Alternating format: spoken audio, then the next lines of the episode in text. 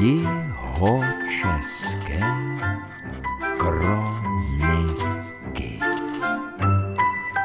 Už dříve Jan Šimánek řekl, že poté, co se stal kronikářem v Doudlebech, začal postupně do obecní kroniky doplňovat zápisy o místních lidových zvicích a tradicích. Však Doudlebsko je na folklor bohatou oblastí. Pane Šimánku, také jste onehdy objasnil, že nejdříve, jak plyne rok na vsi, jste popsal jarní zvyky.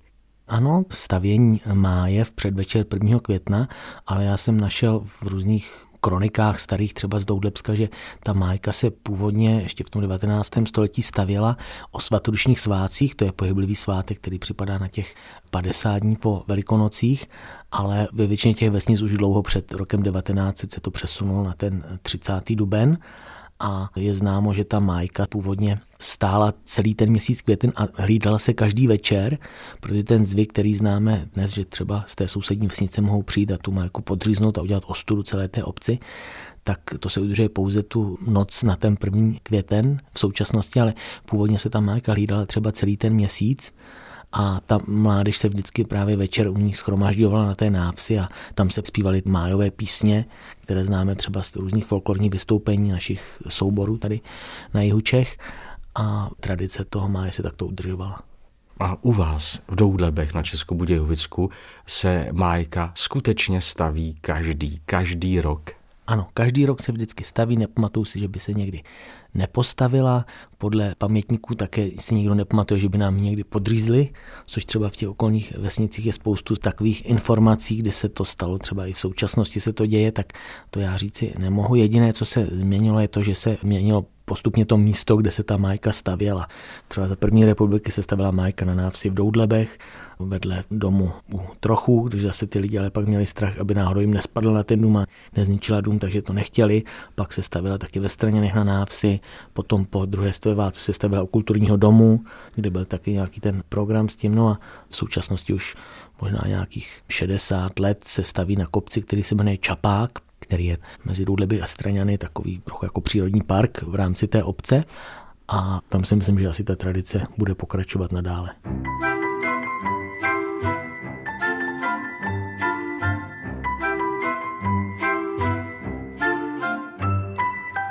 Pane Šimánku, zapsal jste i případ stavění májky, předpokládám. Ano, je to taková reportáž z roku 2006.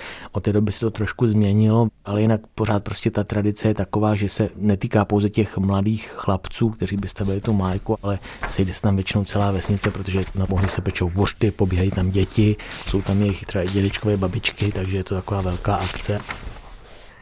Stavění májky. Druhým jarním zvykem, který se v obci dodržuje, je každoroční stavění májky vždy 30. dubna.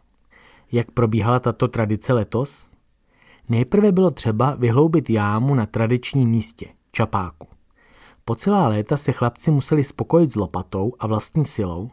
Nyní již třetí rok po sobě pomohl pan Zdeněk Šmít a jámu vyhloubil svým bagrem. Odpoledne se vydala skupina asi 15 svobodných mladíků ve věku 15 až 30 let do lesa za Maxů, kde pomocí motorové pily uřízli vysoký smrk. Smrk opřeli spodkem o korbu vleku, který táhl traktor. Vzadu nesli kmen pouze chlapci. Kromě májky přivezli z lesa ještě čtyři slabé kmeny. Pevným lanem svázali vždy dva k sobě, to jsou takzvané kleštiny, jež slouží ke zdvihání májky. Na čapáku byla májka zbavena kůry. Někdo musel postavit stan, přivést několik sudů piva a pípu. Po příchodu z lesa se obvykle již narazí první sud. Svobodné dívky by měly podle tradice udělat věnec z chvojí a ozdobit ho krepovým papírem.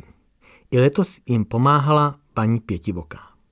Mezitím běhalo po čapáku i plno dětí a lidé z okolních domů sledovali stavění máje. Postup stavění. Důležité je dodržet bezpečný postup stavění. Chlapci se rozdělí na čtyři skupiny k velkým a malým kleštinám, vždy horním a dolním.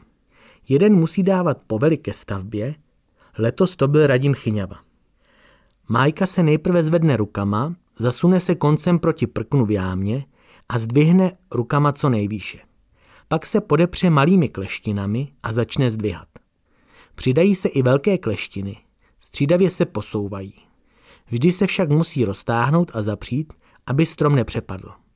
Májka se postupně zdvihá a vyrovnává. Nakonec se kleštiny přetočí proti sobě. Pak se začne zahazovat jáma a zatloukají se kolem ní kůly. Majka tak obvykle stojí až kolem sedmé hodiny večerní. V té době je už na čapáku plno lidí, mladšího i středního věku. Letos kolem 80. Zapálí se vatra z roští, jež sem předem navezli lidé z okolních domů. Pak se už přikládá z připravované hromady dříví, včetně špalků z loňské májky, která tu ještě nedávno stála. Lidé posedávají kolem ohně a popíjejí pivo, povídají si. Někdy se taky hraje na kytary a zpívá, to pokud je zde Drazda Band. Několik chlapců si přinese k májce spací pytle a hlídají až do rána, aby ji třeba náhodou někdo ze sousední obce nepodřízl.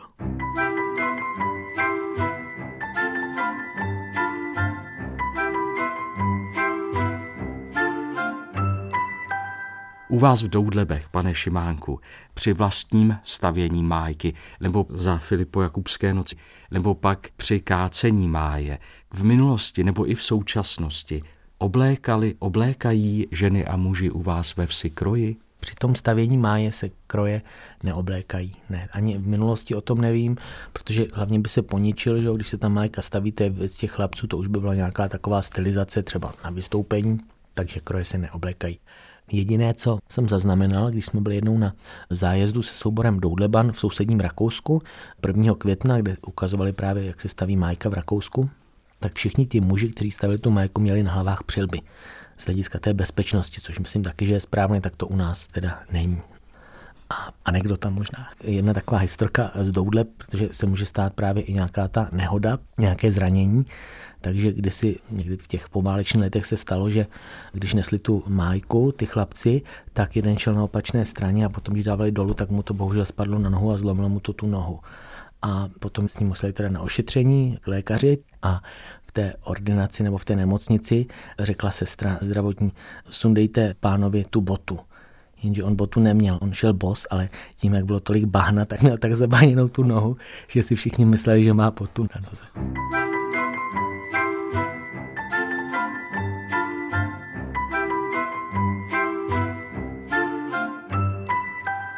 Taková zvláštnost, kterou se mi podařilo získat do přílohy do kroniky, je tady takový ten velký bílý arch papíru, kde je možná takových 30-40 men a u toho je mnoho čárek, které jsou teda některý vodorovně přeškrtnutý a je tam počet piv, který vypili všichni ti lidé, kteří se účastnili stavění Maje v roce 2012.